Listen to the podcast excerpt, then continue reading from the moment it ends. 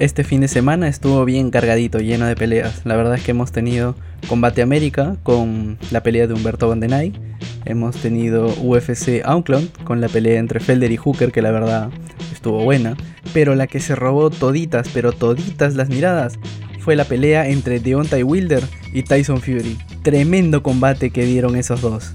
¿Quieres que te cuente un poco más? Ahora te lo cuento. Esto es Golpe Avisa.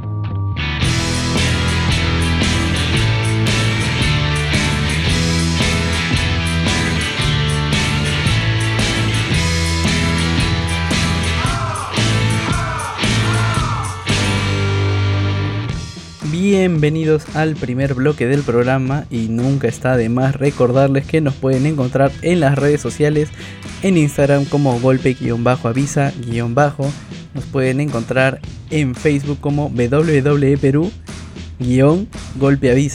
que pronto se va a hacer solamente golpe avisa para que no se confundan, y nos pueden encontrar en Twitter como arroba avisa golpe.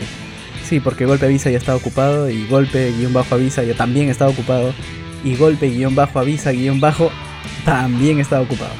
Así que nos encuentran como avisa golpe. Sin más que añadir, empezamos con las noticias del día de hoy. Bueno, no del día de hoy, de lo que ha pasado el fin de semana. ¿Qué ha pasado el fin de semana? Nuestro amigo Kenny Omega va a volver a aparecer en Japón. Así es, ya hay fecha confirmada para la aparición de Kenny Omega en Japón. Y esta va a ser el 7 de junio en un evento de la DDT Pro Wrestling que se va a llevar a cabo en una arena, no tengo la más mínima idea de qué arena, pero es para 36.500 personas. Y la verdad es que los japoneses llenan arenas, así que 36.500 personas posiblemente vean a Kenny Omega este 7 de junio. ¿Contra quién se va a enfrentar? Todavía eso es un misterio, no se sabe, tampoco se sabe la estipulación de la pelea, solo se sabe que Kenny Omega va a estar ahí presente este 7 de junio. Recordemos que la última vez que Kenny Omega estuvo en DDT Pro Wrestling eh, fue alrededor de, mm, si mal no recuerdo, noviembre del año pasado. Es donde hizo equipo con eh, Riho, la que fue campeona de AEW, campeona femenina de AEW, hace poquito que perdió el título. Así que hay fecha ya confirmada para la aparición de Kenny Omega en Japón. Recordemos también que hay algunas estrellas de AEW que tienen cláusulas que les permite trabajar algunas fechas este, en Japón siempre y cuando no se crucen con los eventos de la AEW.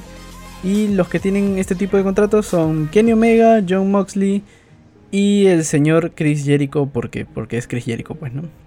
Ellos tres tienen este tipo de contratos que les permite trabajar libremente en Japón. Continuando con las noticias, hace unos días se filtró una supuesta cartelera de WrestleMania en donde teníamos unas cosas ya confirmadas como Bray Wyatt contra Roman Reigns, como Brock Lesnar contra Drew McIntyre, em, tenemos una que es Edge contra Randy Orton. Sin embargo, llamó la atención un par de cosas que son el The Undertaker contra AJ Styles, que estaba siendo bastante rumoreado y que al parecer, según este spoiler, se confirmaría. Pero lo que más llamó la atención de esto fue la pelea entre John Cena y Elias. ¿Y por qué? Porque qué sentido tendría que John Cena pelee con Elias. O sea, yo entiendo que John Cena entraría como un face, Elias sería como un heel, pero ahorita, en este mismo instante, no creo que vaya a pegar esa pelea. Y la verdad es que esto no debería pasar de un rumor, aún no se sabe, no hay nada confirmado. Como sabemos, siempre por estas fechas se filtran estas noticias y bueno, uno ya no sabe si, decir, si es cierto o no, pero em, siempre tenemos estas carteleras que supuestamente son las reales y al final, bueno, no termina pasando nada de eso. Algunos dicen que sí son carteleras reales, pero como se filtran ya bueno, cambia todo. Pero si fuera una cartelera real, creo que el John Cena versus Elias mm, no llamaría tanto, no jalaría tanto público. Así que si esto es cierto, la WWE debería replantear un poquito lo que está haciendo para John Cena en WrestleMania. Otra noticia que tenemos es que la japonesa Sari Fujimara. ¿Qué otra noticia tuvimos el día sábado?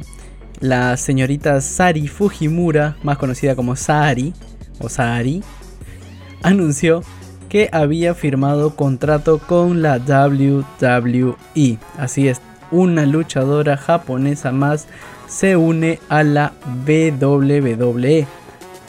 ¿Cuáles son las otras luchadoras japonesas con las que cuenta la WWE? Está Asuka, como ya saben, está la ex princesa guerrera Kairi Sane y está Io Shirai que está en NXT y ahora se suma la japonesa de 23 años Sari Fujimura.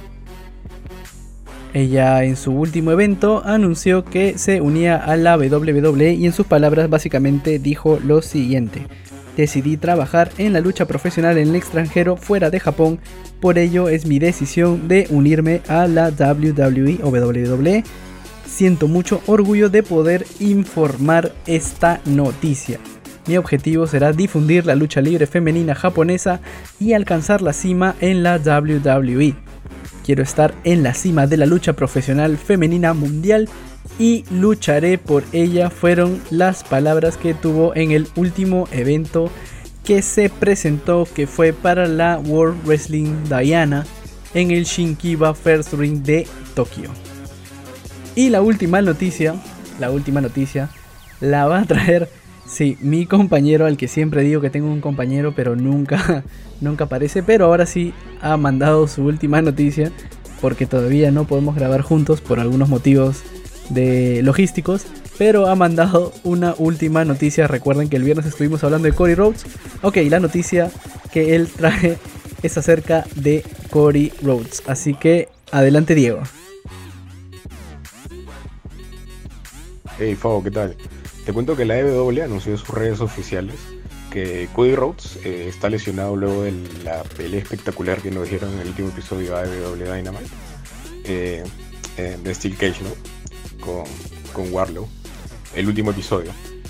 como todos nos acordamos, el moonsaulting que hizo al, al borde de la celda fue espectacular, que de hecho hasta ahora ha sido lo mejor que he visto en cuanto a piruetas en, en la empresa. ¿no? De hecho, nos, nos tiene acostumbrados a, buenas peleas, eso, eso no, no, hay duda. Pero bueno, lamentablemente este tipo de saltos le costó un poco la. Le costó una lesión ¿no? a, Cody. De hecho, él subió en sus redes sociales también luego, de que la AEW lo suba, donde justo aparece la captura del video donde es que se lesiona. La lesión que tiene él es una fractura de un dedo del pie.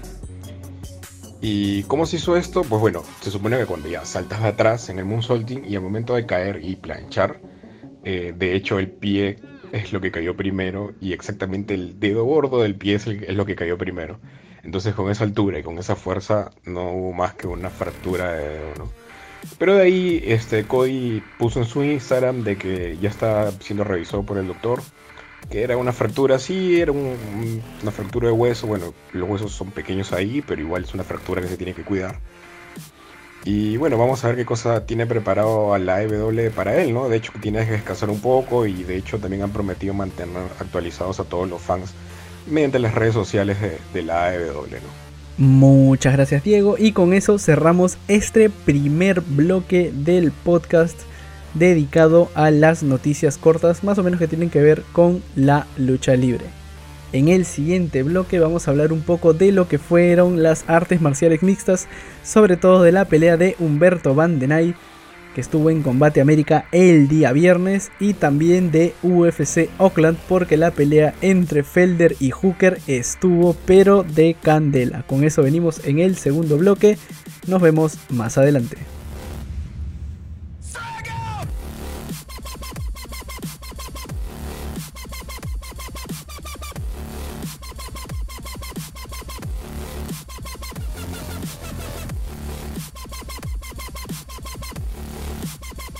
Y estamos en el segundo bloque del programa y vamos a hablar un poco de Humberto Van Denay. ¿Qué le faltó a Humberto Van Denay? Y la respuesta, creo la primera respuesta que le podemos dar a esa pregunta es cardio. Eh, si ustedes vieron Combate Américas, creo que a Humberto Van den le faltó cardio, le faltó bastante cardio. Él había comentado que se estaba preparando para esta pelea y que quería quedarse de todas maneras con el cinturón del señor Rafa García, natural de Mexicali, justamente donde se realizó este evento de Combate Américas. ¿Qué otra cosa le faltó a Van den Bueno, le faltó un poco más de puños. Él intentó en varios pasajes de la pelea eh, aplicar unos rodillazos que la verdad es que no surtieron ningún efecto. Esto ya lo había hecho eh, el año pasado cuando disputó la final del torneo de combate Américas y sí tuvo resultados, sin embargo creo que ya lo habían estudiado bastante, Rafa García lo estudió bastante eh, para esta pelea y la verdad es que nunca, nunca lo sorprendió con algún rodillazo este Bandenay, Bandenay no lo pudo sorprender, sin embargo lo que sí sorprendió fue un poco la versatilidad de Rafa García, tampoco es que fue una tremenda pelea, Rafa García en ciertos pasajes logró conectar de, de buena forma a Bandenay y para el tercer round hizo básicamente lo que le dijo su esquina. Mira, en estos dos primeros asaltos, quizás el primero pudo haber sido para Bandenay, el segundo creo que sí fue para García. En este tercero, lo que puedes hacer es algo que no hayas hecho en toda la pelea, llévalo al suelo. Y él obediente intentó llevar a Bandenay al suelo. Bandenay nunca esperó eso, además que ya estaba súper cansado y logró derribarlo unas 3-4 veces en toda la pelea. Inclusive una, hubo una derribada muy buena por parte de García que simplemente se llevó ese tercer asalto y por ende se llevó la pelea. ¿Qué le falta a Bandenay? Como habíamos mencionado, le falta un poco de cardio, le falta un poco más de movilidad y de saber recursear un poco más, porque si bien él tenía un plan, a la hora que ese plan no sale, pues está un poco complicado eh, el hecho de que no puedas encontrar una forma de darle la vuelta a ese plan que no resulta y encontrar la forma de entrarle a tu rival. ¿Qué sigue para Bandenay? Todavía es un poco incierto, todavía no sabemos qué sigue para Bandenay, pero sin embargo va a necesitar un poco más de entrenamiento, como le digo, manejar ese cardio para poder seguir estando en la elite de los peleadores. Ahora tiene su chance en Combate América y bueno, creo que no debería desperdiciarla. Ya pasó Bandenay por UFC. Creo que Combate América todavía, si, si bien es nueva, tiene como para dar unos buenos combates y él podría ser uno de los veteranos, sobre todo porque es campeón de la Copa eh, este, Combate Américas. Así que creo que puede todavía, tiene, tiene techo todavía Bandenay como para, como para alcanzar. ¿Qué pasó el fin de semana en UFC? Tuvimos UFC Auckland, que fue un evento regular, no fue uno de los mejores eventos que puede haber tenido la UFC en sus Fight Nights. Sin embargo, la pelea entre Felder y Hooker se robó totalmente los aplausos de la gente, ganando el local Hooker. Si bien Hooker se llevó la batalla, Felder hizo todo lo posible y vendió totalmente carísima su derrota. Vendió carísima su derrota, no se dejó, no se amilanó, fue siempre para adelante. Es más, las tarjetas estaban súper divididas, no se sabía si ganaba Felder, si ganaba Hooker en mis tarjetas ganaba Felder, sin embargo creo que de alguna manera el localismo puede haber pesado un poquito. No debería, de verdad es que esta opinión no debería ser así. Pero sabemos que el tema de localía a veces influye una nadita en las decisiones arbitrales y por ende termina ganando el local, en este caso Hooker, que fue el que ganó eh, la pelea por, por absolutamente nada, la verdad. Luego de terminada la batalla, el señor Hooker estuvo un poco consternado. La verdad es que ya había amenazado antes con retirarse. Y esta vez también no sabía, ¿no? Dijo algo así como no sé si esta es mi última pelea, quizás la última, quizás no. Luego por ahí como que se tiró un poquito para atrás. Y la verdad es que sí me gustaría seguir viendo al señor Felder pelear porque lo que ayer hizo fue dar puro corazón en ese combate y cada vez es un poco más raro ver eh, corazón en las batallas, ¿no? Hemos visto hace poco también a Macy Barber, por ejemplo, ¿no? que se tuvo una lesión en la rodilla en pleno combate y ella siguió para adelante, no importa contra el dolor, contra todo. Ella siguió para adelante y ahora hace poco la han operado, se está recuperando. Por ejemplo, ese corazón que sacó Macy Barber, incluso cuando ya tenía un corte en la cabeza y tenía lo de la lesión, ella siguió yendo para adelante. Eh, su esquina le preguntaba si podía y ella le decía sí, sí puedo, sí puedo, sí puedo. su esquina muy preocupada y ella terca en que sí podía y la verdad es que ese tipo de cosas, ese tipo de corazón cada vez se ve un poco menos en las MMA. Y bueno, tanto Macy Barber, a quien le mandamos un saludo y que su pronta recuperación para volver a verla en un cuadrilátero, como Felder merecen seguir teniendo una vitrina en la cual puedan mostrar su talento para las artes marciales mixtas. ¿Cómo va a continuar el ranking? Bueno, recordemos que ellos son de peso ligero, donde el campeón es Khabib Nurmagomedov. Paul Felder estaba número 6, Dan Hooker estaba en el número 7, probablemente Dan Hooker siga escalando en el ranking. Por encima tenemos al señor Justin Gaethje, tenemos a Conor McGregor, tenemos a Dustin Poirier y a Tony Ferguson, así que si el señor Dan Hooker quiere por en algún momento retar a Khabib Nurmagomedov, va a tener que pasar por encima de estos nombrecitos que no son para nada sencillos, sobre todo el que está dando la hora ahorita, el señor Conor McGregor.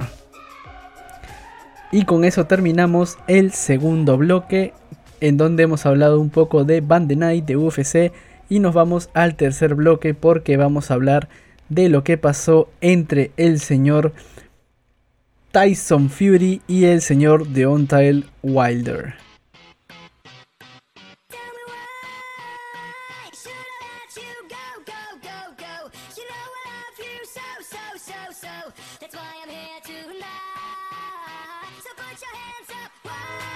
Tercer bloque del programa y vamos a hablar un poco de box. Creo que en algún momento hemos dicho que no somos expertos en box, pero la verdad es que teníamos que presenciar la pelea entre el señor Deontay Wilder y el señor Tyson Fury por todo lo que implicaba. Era una pelea de invictos, era una pelea por el título de los pesos pesados del Consejo Mundial de Boxeo y tenía todos los ingredientes para ser un tremendo peleón y lo fue lo fue desde las entradas de los peleadores. El señor Tyson Fury entró como si fuera un símil a Triple H. Entró como todo un rey sentado en su trono. Lo empujaron hasta el borde del, cuadrilátero. El señor entró hecho un rey. Y lo propio hizo el señor Deontay Wilder. Que también entró, bueno, ya había entrado antes con una máscara, vestido de negro. Como una suerte de Black Panther sin llegar a serlo si pidiéndole perdón a Black Panther por la comparación o el símil que acabamos de hacer. Y así entraron ambos. Entró con este rapero eh, dando algunas letras, no me acuerdo el nombre del rapero, pero salió en una temporada, en la primera temporada de un reality de raperos. Es más, este señor termina ganando esa, esa, esa competencia con una canción llamada Let Me Go, una cosa así, muy buena. Bueno, hizo un videoclip, una canción Let Me Go. En fin, nos estamos yendo del tema. ¿Qué pasó? Pasó que el señor Tyson Fury se le fue encima a Deontay Wilder y desde el... Ok, pasó la moto. Y desde el segundo asalto lo tuvo ya a mal traer. ¿Qué pasó? El señor Tyson Fury llegó a conectar un par de puños y aparentemente le dañó la oreja, con lo cual uno sabe que cuando te dañan o te golpean la oreja hay problemas de equilibrio, uno no puede concentrarse bien y bueno, eso fue simplemente lo que pasó. El señor Fury termina dañándole la oreja a Wilder y Wilder estaba se le veía, se le veía en el rostro que estaba totalmente desconcertado e intentaba e intentaba darle contras a los ataques de Fury. Sin embargo, Fury consciente de este problema que tenía Wilder, se le fue para encima en ya todos los rounds y la verdad es que no le dio tregua, no le dio descanso. Wilder, por más que intentaba amarrar la pelea, simplemente se veía eh, avasallado por un Fury que buscaba, era como decían en la narración, un tiburón que olía sangre. Este tiburón llamado Fury vio sangre y simplemente fue para adelante sin importarle a su rival hasta que llegado el séptimo asalto, la esquina de Wilder decidió salvarle básicamente la vida y salvarle la carrera a Deontay y tiró la toalla. La verdad es que la esquina sí se demoró, se demoró, se demoró mucho en tirar la toalla porque se veía que Wilder estaba sufriendo ya eh, desde el segundo round, como mencionaba. El quinto round estuvo, estuvo terrible para Wilder, el sexto también. Entonces sorprende mucho que se demoraran hasta el séptimo para tirar la toalla. Y, y, bueno, era algo, algo que se tenía que hacer, porque si no esto iba a ser peor, iba a traerle muchas consecuencias a Wilder. Y como se decían, o sea, como decían en la narración, eh, podía haberle costado francamente la carrera. Ahora, ¿qué, ¿qué implica esta victoria de Tyson Fury? Bueno, Tyson Fury había anunciado que se quería retirar, que iba a tener algunas peleas más. Es más, ahorita tiene un contrato con una empresa que por cuatro peleas me parece, esta es la tercera, así que le queda una pelea más por contrato, pero es el campeón de pesos pesados de la CMB y entonces es como un nuevo comienzo para Tyson Fury. Recordemos que él tuvo problemas de depresión, tuvo problemas con las drogas, pero ahora parece que está encaminado a ser un buen campeón. ¿Qué más pasó con Wilder? Bueno, él había igualado el récord de defensas que tenía Mohamed Ali, que eran 10. Él las había igualado y ante Fury se jugaba su defensa número 11 con lo que podía haber batido el récord de defensas y haber desplazado al legendario Mohamed Ali. En lo particular, yo estaba a favor de que Wilder perdiera porque Mohamed Ali me parece como el mejor boxeador de los, todos los tiempos. Eh, junto con mi padre que también es fanático del box hemos visto bastante de eso y la verdad es que le tengo un aprecio un aprecio enorme a Mohamed Ali y no, no me parecía que el señor Deontay Wilder batiera su récord. Pero eso es algo personal. Es subjetivo y cada uno tiene su opinión. Esta es la mía, así como yo voy a respetar la suya si es que piensan totalmente diferente. Bueno, esto no sucedió. El señor Fury, como decía, se llevó el título. Y ahora va, a tener que eh, buscar defenderlo. Y como mencionaba antes, es un renacer para el señor Fury. Así que vamos a ver qué podemos esperar de él. Obviamente ya no se va a retirar, va a continuar peleando. Y esperemos noticias, obviamente cuando, cuando haya noticias sobre cuál va a ser el futuro de Tyson Fury, lo vamos a hablar aquí en el podcast. Estamos llegando ya casi a los 20 minutos, o creo que vamos a superar un poco los 20 minutos. Mientras estoy grabando veo que dice 19,45, pero a la hora de la edición yo creo que voy a superar un poco más los 20 minutos. Así que bueno, me voy despidiendo. Hasta aquí ha llegado este pequeño eh, episodio de Golpe Avisan que ha llegado, como decía, a los 20 minutos. Espero que les haya gustado. Ya saben, si llegan hasta acá, no olviden eh, entrar a Instagram, darle like, seguirnos a las publicaciones que tenemos en Instagram. Eh, estamos en Facebook, estamos en Twitter, como ya lo había mencionado. Gracias por escucharnos. Recuerden que hoy día lunes tenemos Row en la noche los miércoles tenemos AEW y NXT y los viernes, este viernes regresa John Cena a SmackDown, así que hay que estar atentos a eso, lo vamos a tener en el próximo episodio del podcast, vamos a hablar un poco de lo que fue el retorno de John Cena y de lo que se viene para la lucha libre y las artes marciales mixtas. Yo fui Favo, bueno, en verdad sigo siendo Favo. Estuvo también hoy día la voz de mi compañero Diego. Y nos vemos, ya saben, Golpe avisa.